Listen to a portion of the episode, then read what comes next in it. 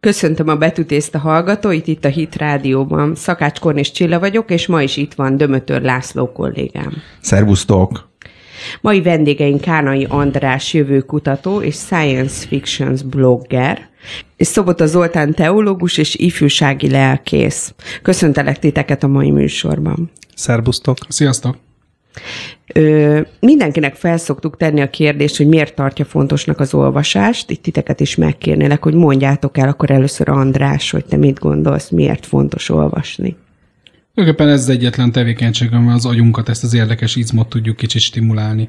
És nem csak simán az olvasásról van szó, hiszen mindenki minden nap olvas nagyon-nagyon sokat, ugye az interneten és a mobilján, csak ezek pici szövegek és kicsit gyors megértés kell hozzá. Én inkább azt mondanám, hogy a regényolvasás az szerintem, ami, ami fontos, mert a regényeknek, és főleg klasszikus regényeknek a, a világ az, amihez azért el kell mélyülni, azért tisztába kellene a háttércselekménnyel, a történésekkel, a szereplőkkel, tehát igazából az edzi az agyat.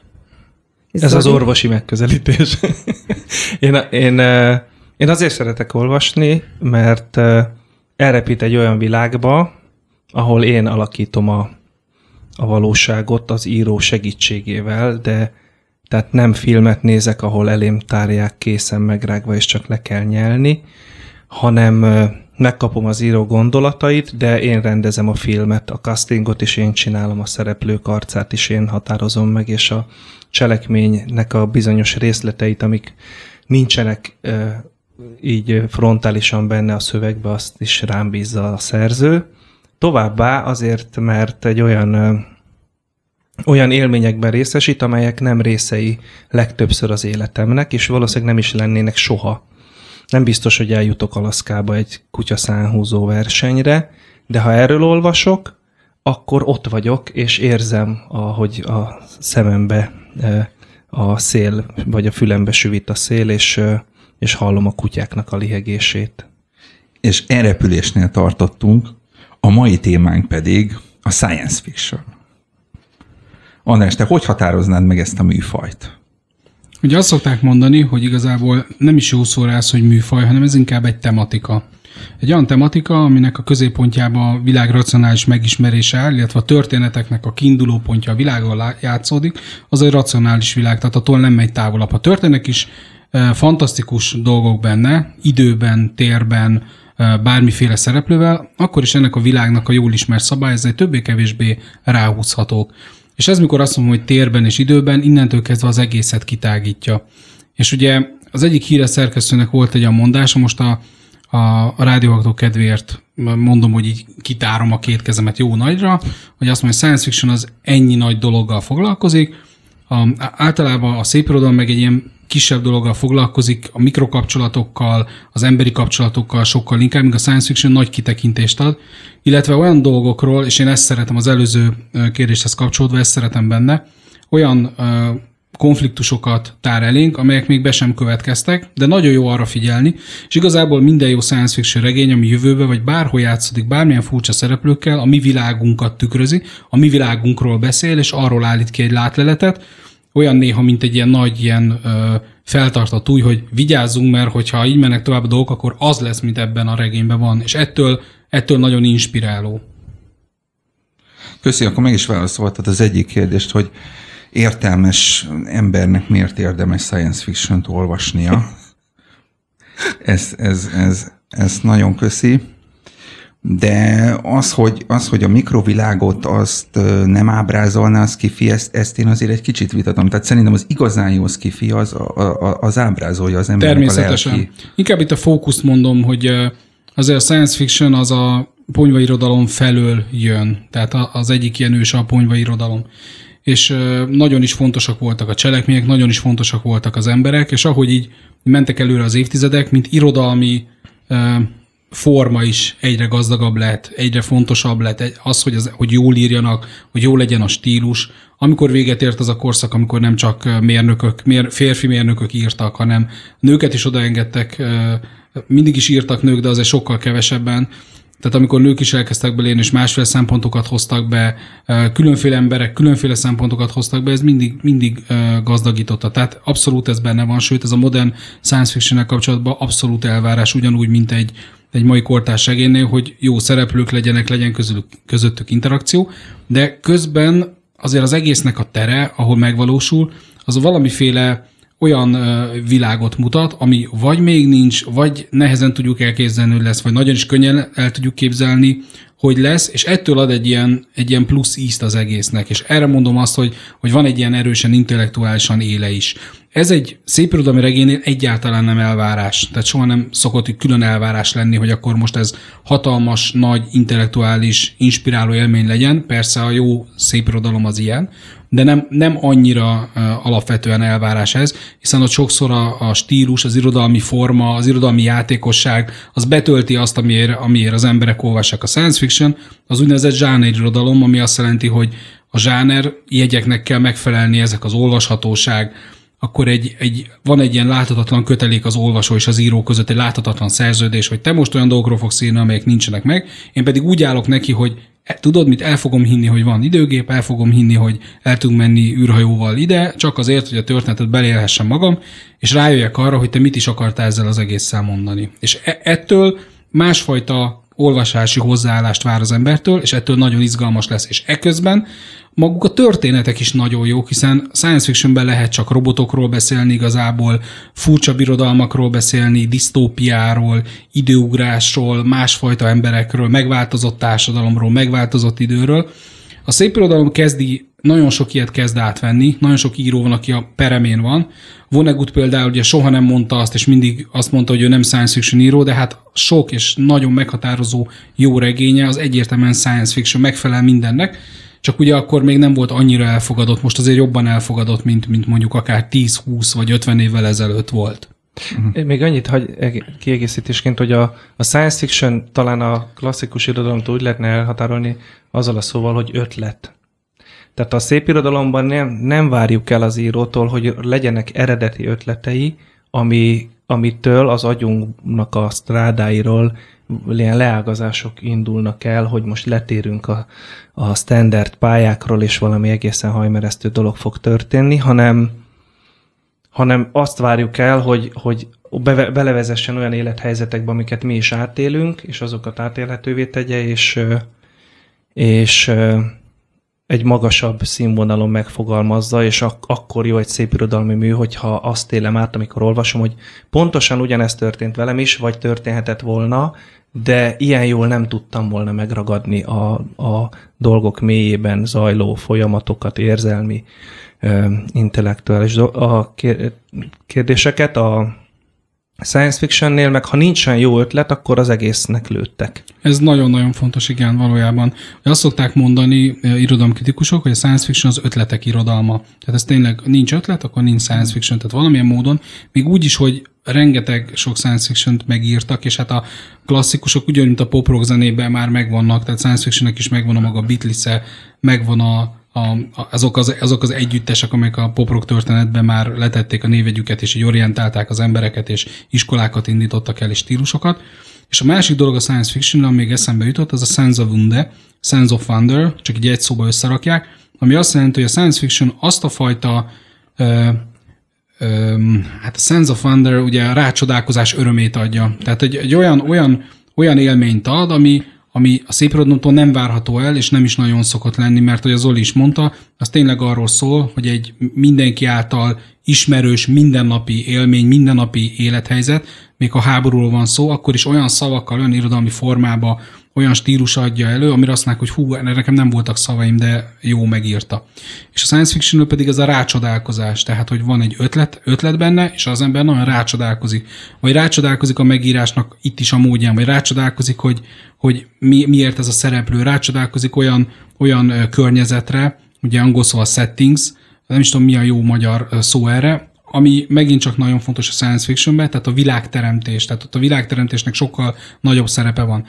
Egy szépirodalmi regény és mű simán játszódhat egy olyan szobában, ahol most is mi vagyunk, és egy teljesen jó művet lehet belőle létrehozni. Az egy science fiction ha valaki fölfest egy galaktikus birodalmat, egy űrhajót, egy különleges helyszínt, egy különleges országot, vagy annak a részét, az azért már az a fajta, amit az olvasók, ahogy mondom, mert a zsárni irodalom elvárják az íróktól, és az írók ezt általában jó írók teljesítik is. Sőt, van még egy plusz szerintem, ugye a science az tudományt jelent, tehát hogy hogy az ötlet, amiből kiindul, az tovább gondol valami olyat, ami még nincsen ugyan, de az alapjai vagy a csírái már megvannak a tudományos világban, és abból kiindulva, azt tovább gondolva tud megalkotni, e, és mindig egy olyan világot, amiben meg tudja magyarázni racionálisan a dolgokat, tehát nem misztikus a dolog, és nem feltét, nincs feltétlenül benne, de javíts ki András, ha nem jól mondom, természet fölötti faktor, hanem egyszerűen tudomásul vesz olyan tudományos ötleteket, mint, tehát, mintha az már létezne, és az tökére lenne fejlesztve, és ettől izgalmas, hogy segít az embernek, mondjuk egy 21. századi embernek belehelyezkedni, mondjuk egy, játsszuk azt 23. századi fejlődési fokozatba. Igen, ez igen, ez, ez, ez nagyon fontos volt, amit, amit, amit mondtál, tehát hogy, hogy tényleg, tényleg benne van ez, a, amit előbb elmondtál. Ugye a, science fiction pont azért kellenek egyébként az ötletek, hogy, hogy kivigyen ebből a világból, és azt csinálja, mintha nem itt lennénk, de, de pontosan itt vagyunk. És ez, ez, egy nagyon fontos, ez egy nagyon fontos jellemzője.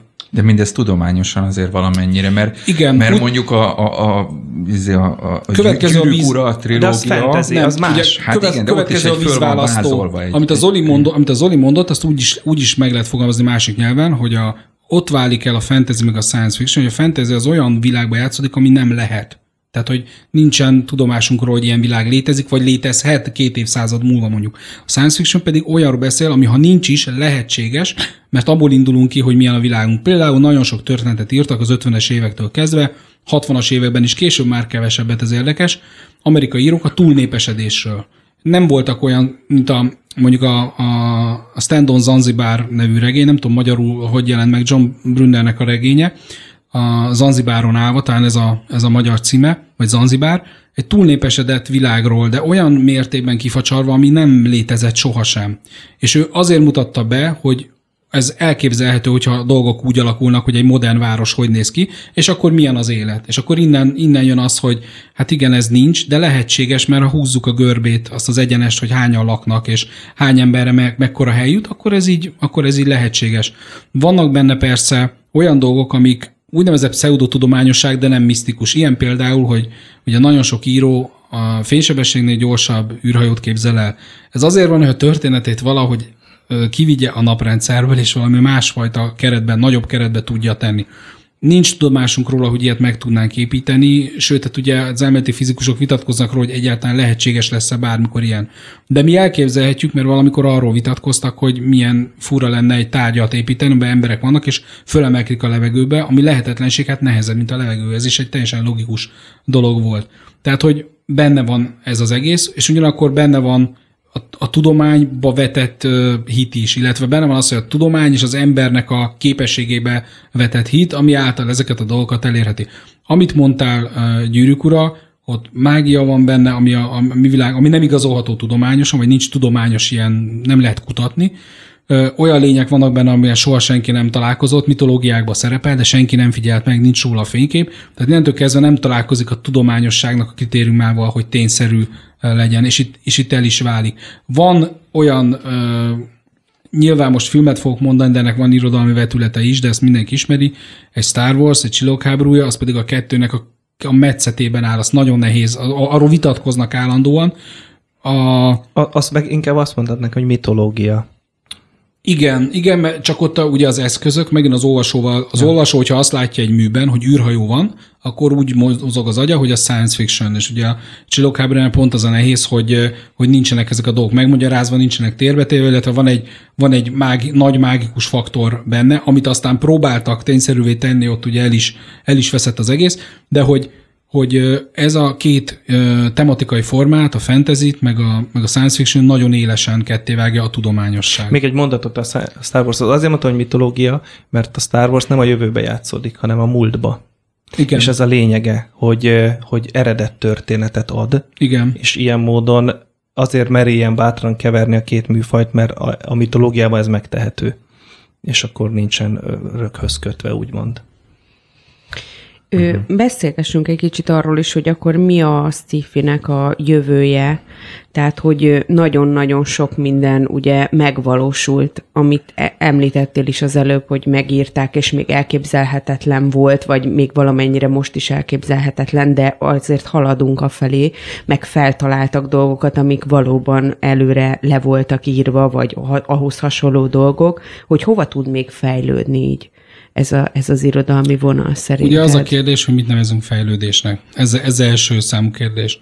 A második az, hogy azt tudni kell, hogy igazából a science fiction nem azzal a vágyal él most, valamikor igen, hogy Frankóra megmondja, hogy ez lesz a jövőben, hanem tényleg azt akarja, hogy úgy beszél a jövőről, hogy a máról állít ki bizonyítványt, és a mát bírálja nagyon-nagyon erősen. Tehát, hogy amikor írók rátapintottak arra, kitaláltak dolgokat, egészen néha egészen banális dolgokat, a Robert Heinlein nevű író, az amerikai és így az egyetemes science fiction egyik legnagyobb alakja, kitalálta a vízágyat egy regényébe. Azt ő találta ki. Egy másik nagyon híres író, meg a, ő pedig a Pringlesnek a, a, a mérnöke volt, aki megcsinálta, hogy a chips legyen hullámos. Tehát, hogy nagyon furcsa dolgokat is kitálnak ezek az emberek, akár regénybe, akár valóságba, de ez úgy szoktam mondani, hogy ez egy mellékes járulékos jó dolog, hogy, hogy feltalálnak ilyeneket.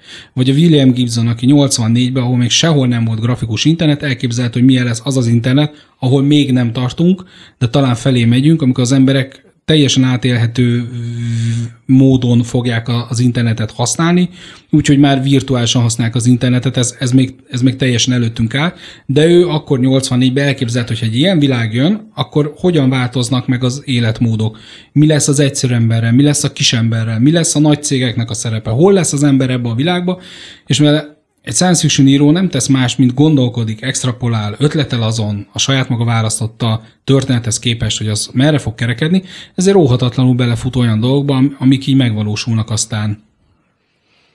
Hogy most így említetted ezt a, az internetes ö, dolgot. Eszembe jutott, hogy a Kollektív Elbutulás című írásodban olvastam, hogy, hogy így az IQ-nak a csökkenését, tehát az intelligenciának a csökkenését te egy egyenes arányosságba állítod a, az internet használat és a felületes olvasással. Mi, miből alakult ki ez a meglátásod? Ugye az egy kutatási adatra alapult az egész, talán a, a norvég sorozási adatokról, amikor meg kell mérni az iq és erről van már egy két évtizedes adat, és erről tudják hozni, és nem csak innen jöttek uh, ilyen riasztó jelek, és az mégiscsak a skandináv jóléti csúcsállamról beszélünk, hanem más országból is vannak ilyenek. Ez az egyik, tehát van egy ténybélapja. A másik az, az inkább megfigyelés és abból vett spekuláció, és ez pedig az, hogy ugye a, az internetnek a használata, különösen kimondottan nem is az internet itt igazából, hanem a mobil a mobilnak a használata, az nem azt segíti, hogy azt a fajta régi gondolkodás, ami egy csomó mindent lehetővé tett az emberek. Nagyon érdekes megnézni, hogy, hogy nagy emberek hogyan találtak ki dolgokat, elvonultak, introvertált életmódot folytattak, kizárták a világot, ezért, ezért sokszor nagyon furcsáknak tűntek, időt szántak arra, hogy gondolkodjanak, stb. És az a fajta világ, amiben élünk, a 0-24 órás uh, irodai lét, tehát az, hogy az iroda az velünk van egy telefon formájában, az, hogy mindig hogy lehet válaszolni, és elérhetnek minket, és nagyon nehéz már így szó szerint kikapcsolni az embert ebből az egész mindenből, ez azért megnehezíti azt, hogy az emberek gondolkodjanak. És ez egy egyszerű, egyszerű matematika, hogy valamin, ami két órát gondolkodnak, feltétlenül jobb lesz, mint ami fél órát gondolkodnak. Ez mindennel, mindennel így van. És a, a kollektív elbutulás az, az valószínű, hogy, hogy ennek, ennek, is a, ennek is a következménye. Plusz a, a, a megint csak a mobil internet, meg az összekapcsolás hát ugye az embernek nem a legjobb dolgát, leg, legjobb képességet hozta elő. És pont valamelyik prédikációban voltál egy vagy két héten belül, hogy, és ez nagyon-nagyon igaz, hogy a, a, a nyugati világ azt éli meg, hogy a technikai fejlettsége egyre erősebb. Technikával győzött le minden más hadsereget és minden más civilizációt, ha, ha most katonaságot nézünk. Tehát, hogyha csak azt nézzük, hogy katonailag mikor haladta meg a nyugat az iszlámot, ez nagyon régen volt, már Napóleon idején, de lehet, hogy már picit előtte is volt. Ott Egyiptomnál, Mameluk csatába. De hogy, hogy maga a technikai fejlettség egyre nagyobb. Én most pont ma olvastam a, a Google-nek a konferencián, miket jelentettek be, elképesztő dolgokat, de közben az emberi részt, ugye erkölcs, szellemi élet, és ezek az életmód, azért azt ez gyepálja rendesen. Tehát a kettő között azért összeütközés van, és ezt nagyon nehéz így összeilleszteni. Nagyon jó is, hogy mondtad, hogy szellemi élet. Zoli, Kereszténység és science fiction. Hát Hogy a- fér össze kapcsolódási pontokat? Tudni. Hát ha most nem zudulnak rám a kőhalmok, akkor a proféciákat azért én valahogy ebben a műfajba sorolnám. Nyilván természetesen ez így exakt módon nem igaz, de mégis azt látjuk, hogy a proféták jövőképet mutatnak, és a Bibliának van egy jövőképe, amely a proféciákból bomlik ki, és ott látunk disztópiát is, meg utópiát is.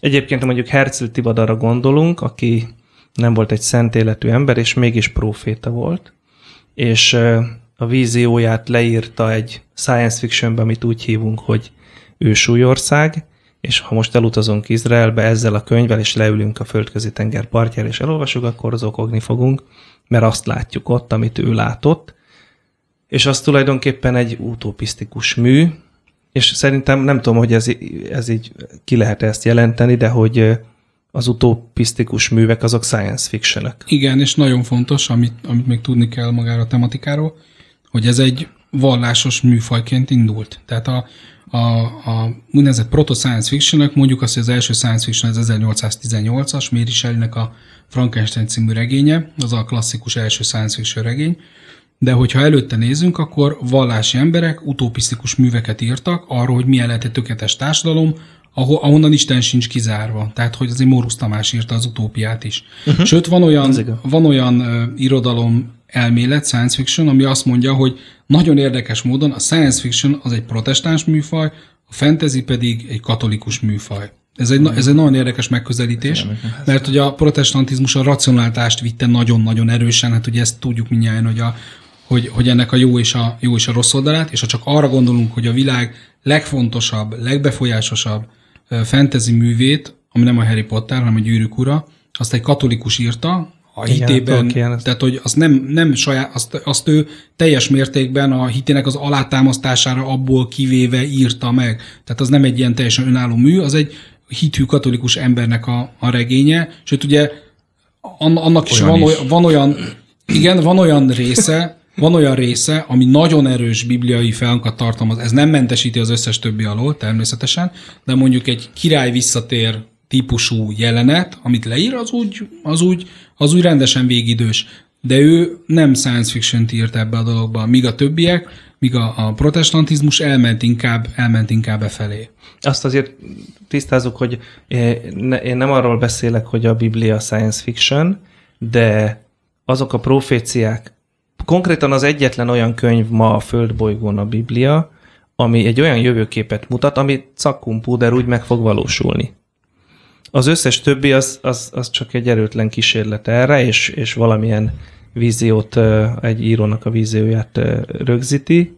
A bibliai proféciák jövőképe viszont az meg fog történni, de ha mondjuk egy korosztályosan egy gyereknek vagy tinédzsernek akarnánk elmagyarázni Dániel proféciát, akkor nyugodtan mondhatjuk azt a, a, a, az évhetekre vonatkozó proféciára, vagy a birodalmakra vonatkozó proféciákra, hogy ez, ez, egy, ez egy science fiction abban az értelemben, hogy egy jövőképet mutat be, mi lesz az emberiséggel, mi lesz a, a, a, a, tehát a hatalomgyakorlási struktúrák hogy fognak kinézni. Ráadásul az, a proféciákból az is kijön, hogy Isten úgy tervezte meg a jövőt, hogy, hogy mérnöki asztalon, tehát nagyon precízen korszakok vannak, időszakok vannak.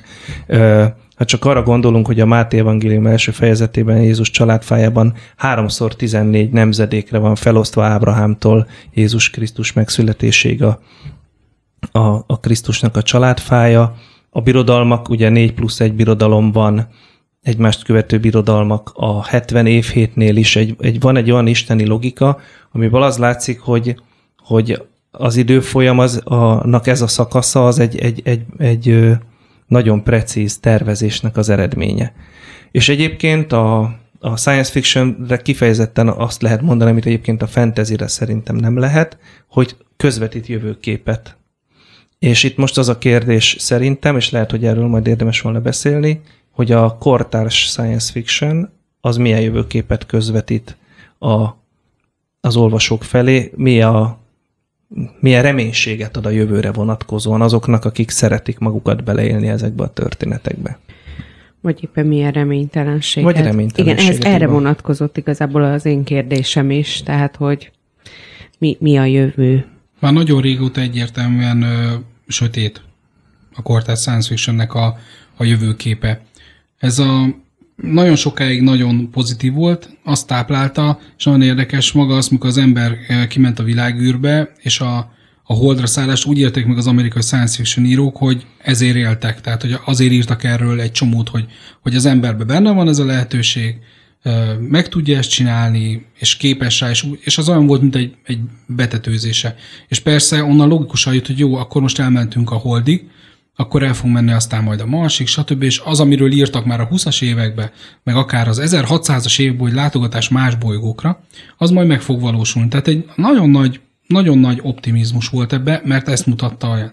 És ahhoz képest belegondolunk, hogy, hogy a Holdon talán a 70-es évek elején járt utoljára ember. Hm. Tehát még az én születésem előtt, de 72-ben, vagy nem tudom mikor, nagyon-nagyon régen, más égítesse ember soha nem tette le a lábát.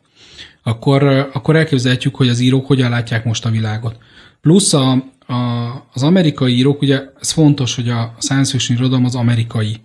Európaiak találták ki, kimondottan ugye egy angol meg egy francia írónak a fő munkássága volt, a Vernének és a H.G. Wellsnek a munkássága volt az, ami megalapozta, hogy milyen lesz. Hogy egyszerre a H.G. Wells társadalmi változásokról beszélt sokat, a Verne a technikai változásokról beszélt sokat, ennek a kettőnek az ötvezete a science fiction, vagyis hogy egy technikai vagy társadalmi változás hogyan változtatja meg a társadalmat, hogyan reagál rá az ember, és ott mint egy laborban lehet mérni, hogy az ember uh, hogyan viselkedik.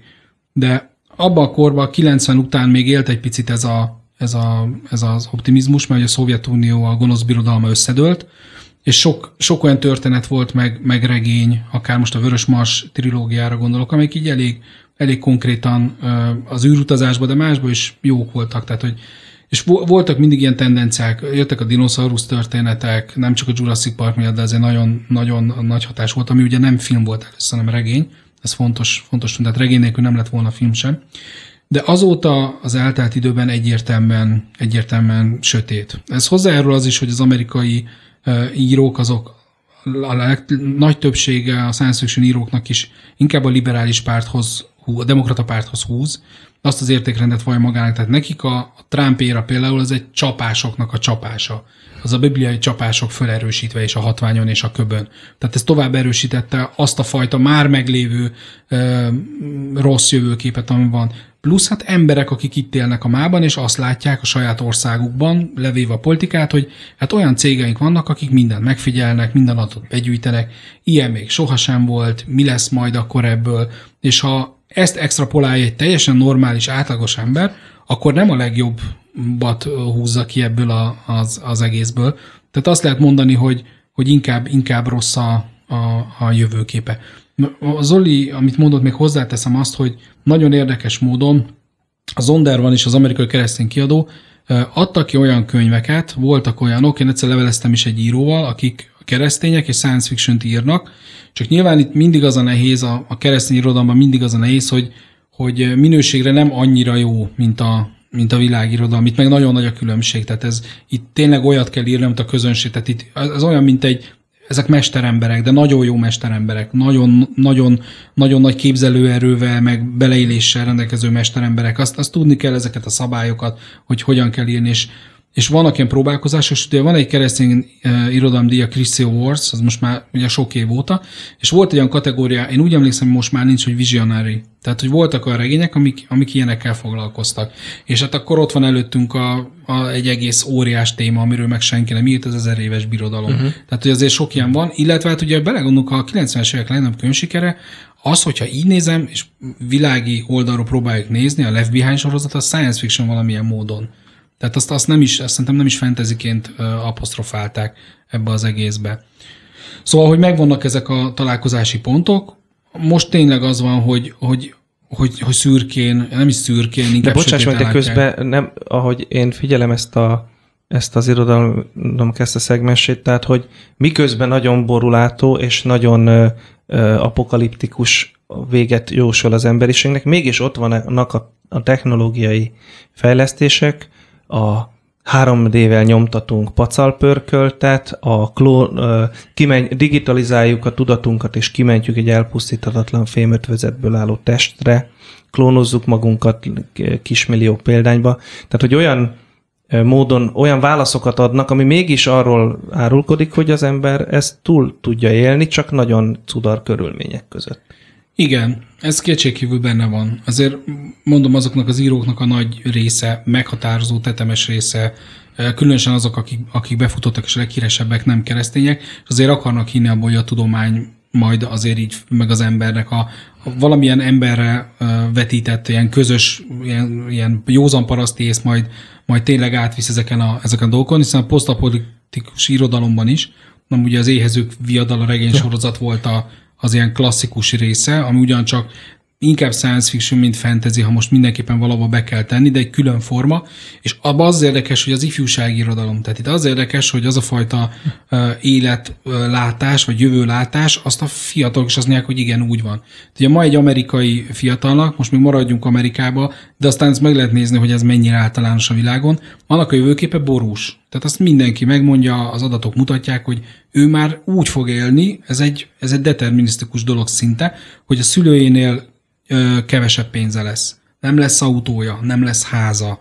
Ö, vissza kell, úgy kezdi az, az életét, hogy egy átlag 30 ezer dolláros diákhitel, az ez rettente sok pénz, tehát az amerikai méretben sok pénz, hogy ott nincs szociális védőháló, semmi, nincsen nyugdíj, tehát hogy maga az, maga az amerikai életforma is, a, a most felnővő generáció számára az rosszat mutat. Ehhez jön hozzá az, hogy rossz híreket hallanak, a rossz híreket jobban meghallani, fölerősítette az internet, a mobil a, a nagyon sok ö, rossz hírt, a gonosz embereknek a hírét, amiről nem is tudtunk, hogy, hogy ilyen emberek vannak, meg ilyen dolgok vannak.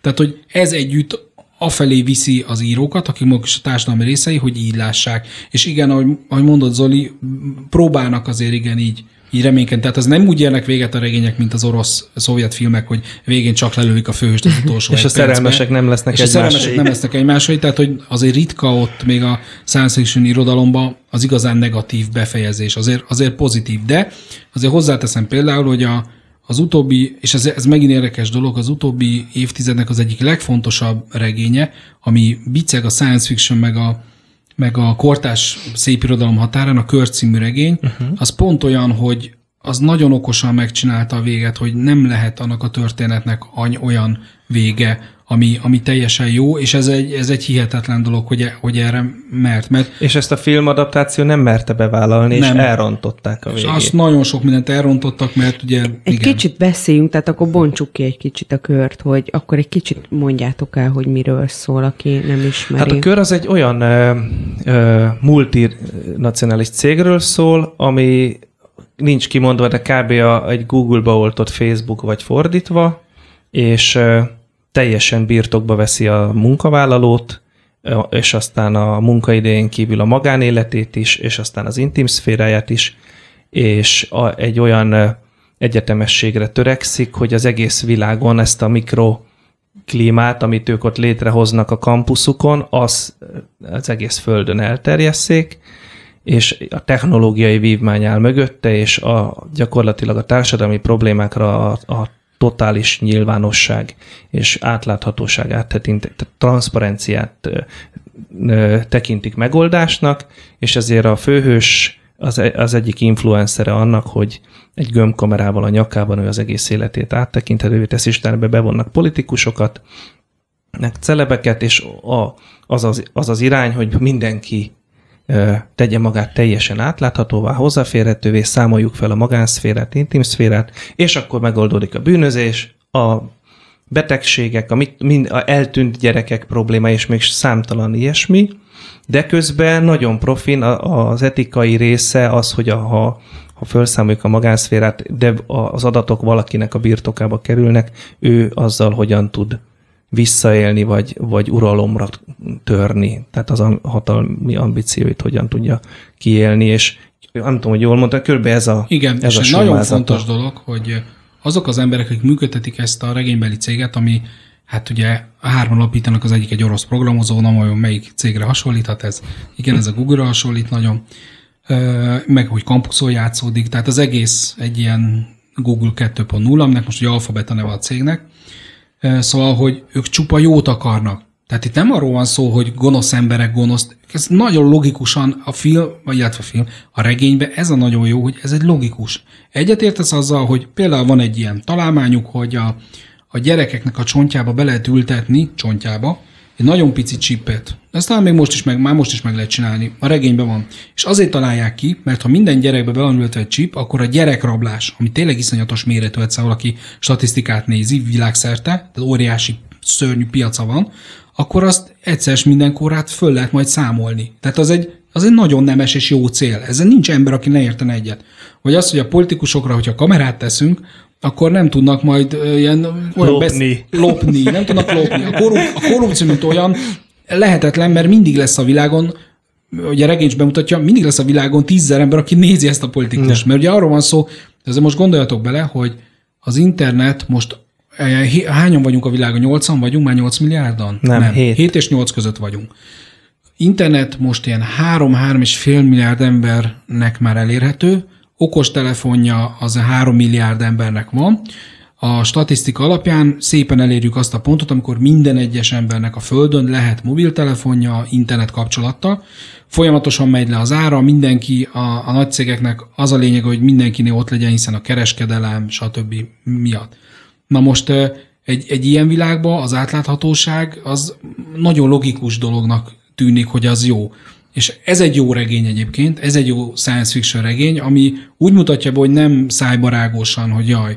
Ráadásul ilyen nagyon kis finom dolgai vannak. Ugye a klasszikus, én mindig azt szoktam mondani, hogy tényleg a, a Biblia után a legfontosabb másik könyv, legalábbis nekem, az az 1984, sőt a kelet-európaiaknak mindenkinek el kéne olvasnia, ott kéne lennie, mert azt, azt nagyon jó megírta arról a világról, amiben élhettünk volna, és amiben egy picit, picit már élünk is. És ugye az 1984-ben szerepel, mert rögtön talán az első vagy a második oldalon egy szlogen. Annak a világnak az a szlogenje, hogy a szabadság szolgaság, a tudatlanság erő, a háború béke. A kör című, a kör című regényben szereplő cégnek pedig egy hármas elmondata van. A hazugság, na, a titok hazugság, Az hazugság. a, a, nem tudom, a megosztás törődés talán, vagy valami ilyesmi, tehát mindent osz meg magadról, És akkor a, ember és a titok, meg bűn, vagy valahogy, tehát valahogy Igen, igen, hogy, a, Tehát, hogy a, kriminalizálja azt, hogyha nem akarod Hogyha igen, átláthatóvá tenni ugyanúgy magad. egy hármas szlogent ad, csak ez a hármas szlogen nem olyan furcsán és diktatorikusan ellenmondásos, mint az 1984-ben, ahol az embernek az új beszél miatt a máshogy kell gondolkodnia, meg cselekednie, meg minden, hanem itt ezek a szavak tényleg azt jelentik, amire gondolnak. Tehát, hogy elmondja a cégvezető. És ez, ez a mostani kornak ez a kettőssége, amit az írók is látnak, hogy a technológia nagyon jó, nagyon sok mindent tudunk megcsinálni, jó dolgok vannak, de hát ilyen kiszolgáltatott soha nem volt az emberiség, és ezt amerikaiak mondják, tehát még kínaiak ilyet nem mondhatnak nyilván, de hogy ezt amerikaiak mondják, akik azért ezt szabadon kimondhatják, akkor képzeljük, hogy tényleg mi lehet a, a helyzet. Tehát most Amerikában arról beszélnek, hogy ezt a két nagy céget valahogy föl kéne majd osztogatni. Ugyanúgy, hogy valamikor az AT&T-t, meg ezeket földarabolták. Tehát, hogy a alfabetet, meg a Facebookot kell valamit csinálni, olyan hatalom a kezükben, hát a kormányok sehol sincsenek hozzá. Hát a Facebooknak a, a havi felhasználói tábora két milliárdos, tehát nincs ilyen ország a Földön. Tehát olyan ennyien, tehát ilyen nincs, olyan, olyan kifinomult manipulációt tesz lehetővé, és ők se, nem is tudnak utána menni, ugye nem, nem lehet ráállítani ember. Na, és ezek, ezek a dolgok, ezek olyanok, hogy már beszélt róla a science fiction hasonló dolgokról, és szó volt erről már 10, 20, 30, 40, 50 éve, de az írók most azt látják, hogy oké, okay, ez megvalósult. Ilyenkor azt tudják csinálni, és itt hozzátartozik, vagy oda jutok, amit te kérdeztél, hogy mi a jövője, az az egyik jövője, hogy továbbra is konfliktusokat fog ábrázolni, amelyek előttünk állnak. A körcímű regénye pont az a nagyon durva, és az ember leteszi a könyvet, hogy hű, beleborzong, de nem úgy, hogy ilyen nagyon rossz. Én az nem mondanám depresszív könyvek, az egy igazi elgondolkodható Ja, ja, ja. intellektuális teljesítmény, hogy az olyan, olyan történet, meg világ, ami megvalósulhat holnap, egy hét múlva, öt év múlva, de érzed, hogy e felé megyünk. És mondom, mindez emberjobbi, a jobbító szándékkal igazából, nem más miatt. Igen, és akkor, tehát ez már annyira előre haladott állapot, hogy nem is tudom, hogy érdemese visszatérni olyan művekre, mint Asimovnak a, a, az alapítvány trilógiája. Ne, oda, nem, oda kevésbé érdemes, viszont az Asimov robot történetére nagyon is érdemes.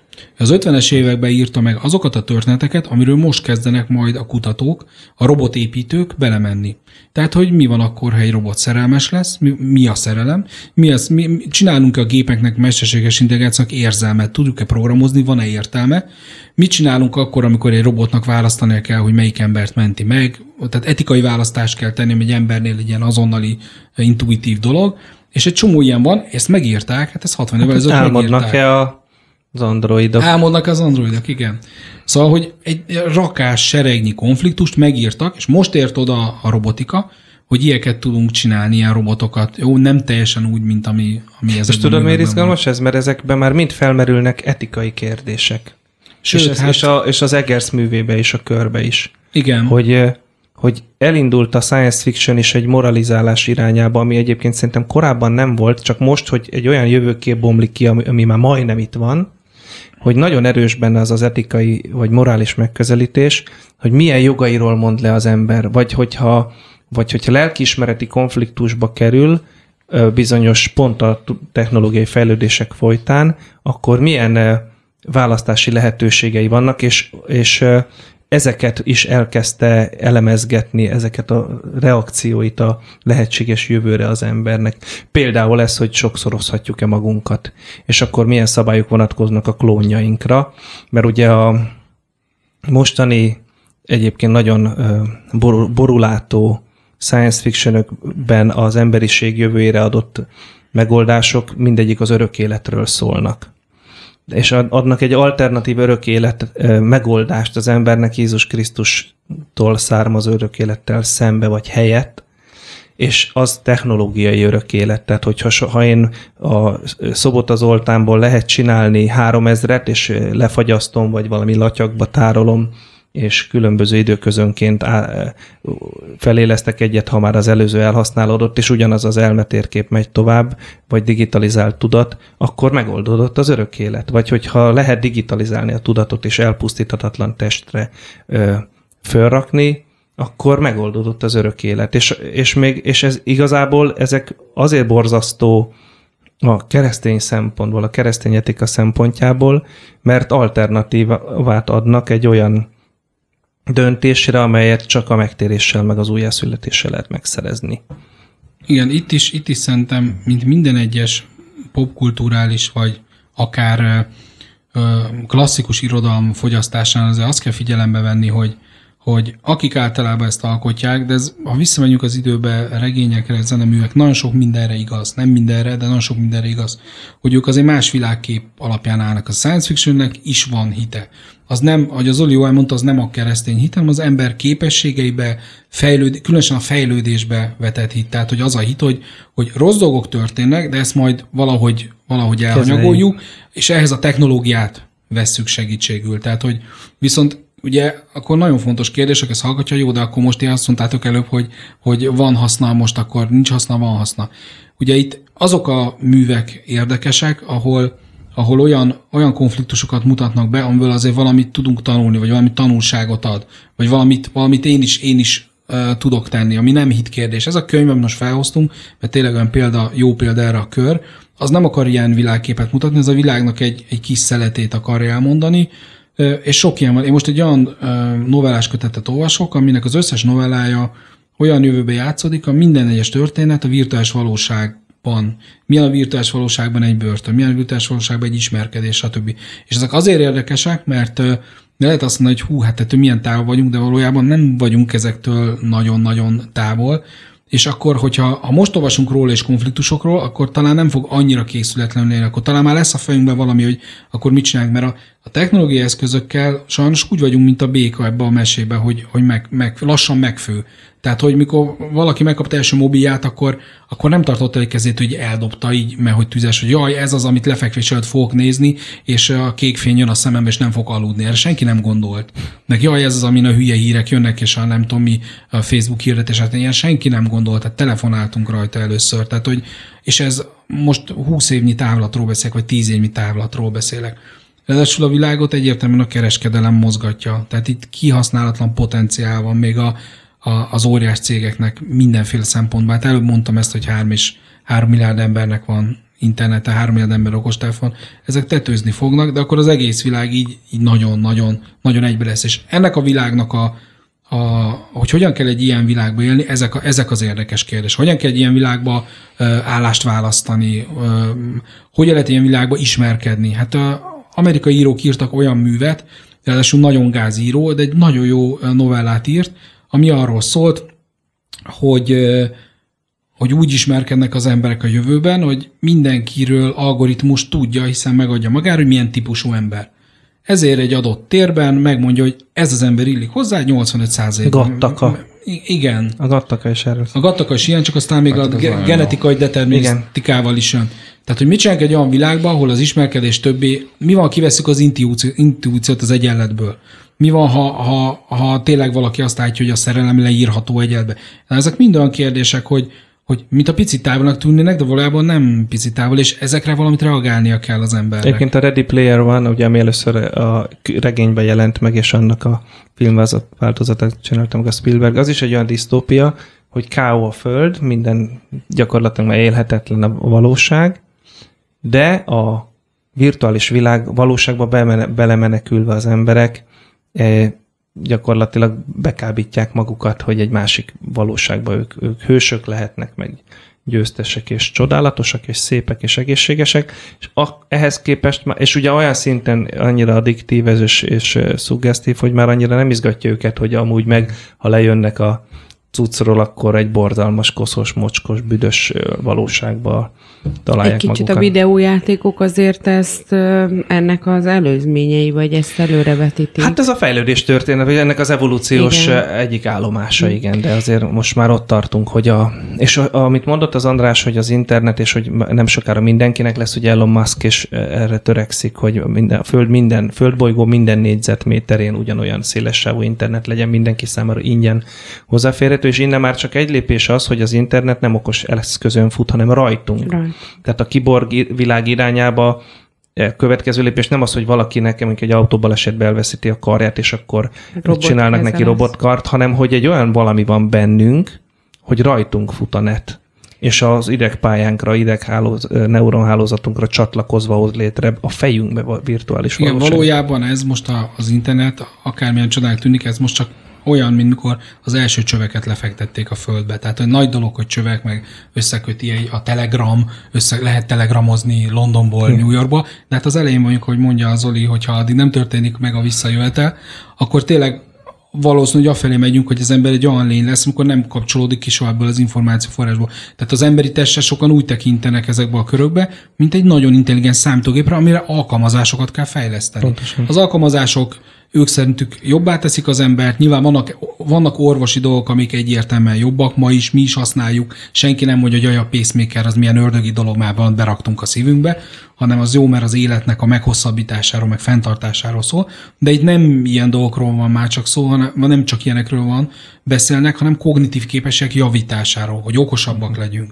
De ugye ezek nem, nem szellemi uh, dolgok, nem, nem arról beszél, és ugye az is fölhozta egy Elon Musk, és eszembe jutott, hogy milyen érdekes, hogy mi olyan korba élünk, ahol a nagy technológ, technológiai embereknek a fiatal, viszonylag fiatal vezetői. Ja. Tehát, hogy régen az olyan volt olyan világ, hogy hát fölnéztek, mert 60 éves filozófus, vagy bölcs, vagy ezt meg azt letett az asztalra. Ezek az embereknek volt egy jó ötletük, beletaláltak a zeitgeistba, a korszellembe, piszok módon, korszellem a lényeg, piszok van, módon beletaláltak. Egyetlen egyszer lehetett megcsinálni ezt, ami ott és akkor, amikor ott voltak. Már ha most, ezt szoktam mesélni, hogy ha most így fölállnánk a stúdióból, és ú, eszünkbe van az a fajta algoritmus, amivel a Google-nak a keresőrendszerénél ezerszer jobbat lehet létrehozni. Lemaradtunk, kész, elment a hajó, 20 éve gyűjtik az adatokat, 21, ezt nem tudom, ezt nem tudom betenni egy, egy órás, a legzseniásabb dologgal sem, szóval, hogy ők ott voltak, és ezek mind abba a pályuk, abba a szakaszán csinálták meg a szerencséjüket, amikor nagyon fiatalok voltak. Sok nem is dolgozott. Hát nem, nem hogy egyetemi végzettsége nincs soknak, nem végezte el, hanem nem volt alkalmazott. Tehát azt se tudja, milyen alkalmazottnak lenni. Nem ment végig a szamállétrán.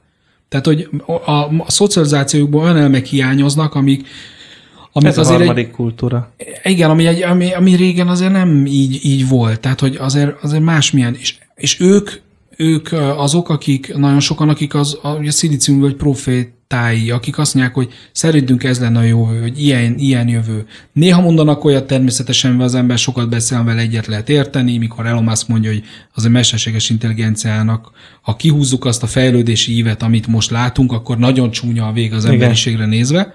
Tehát mondanak olyat is, de alapvetően azért mégis olyan emberekről van szó, akik, akik, Akik a marson akarnak meghalni. igen, tehát ezek ilyen profán és néha nagyon-nagyon buta dolgok, vagy amikor a Google tényleg úgy beszél az emberi agyról, mint egy hardware lenne, Igen. amit, mert ők programozók és matematikusok, és, és így megfeleltetik a nyers valóságot annak, ami a számítógép, de hát az ember nem számítógép. Szóval, hogy ez egy érdekes kor ebben. Így van, de egyébként amiről az előbb beszéltél, az, hogy ugye három milliárd embernek van internete, és hogy tényleg az a cél gyakorlatilag, hogy minél többnek legyen, és be legyünk állandóan kapcsolva. Nekem az jutott eszembe, hogy ez egy világbirodalom. Ez a lényege.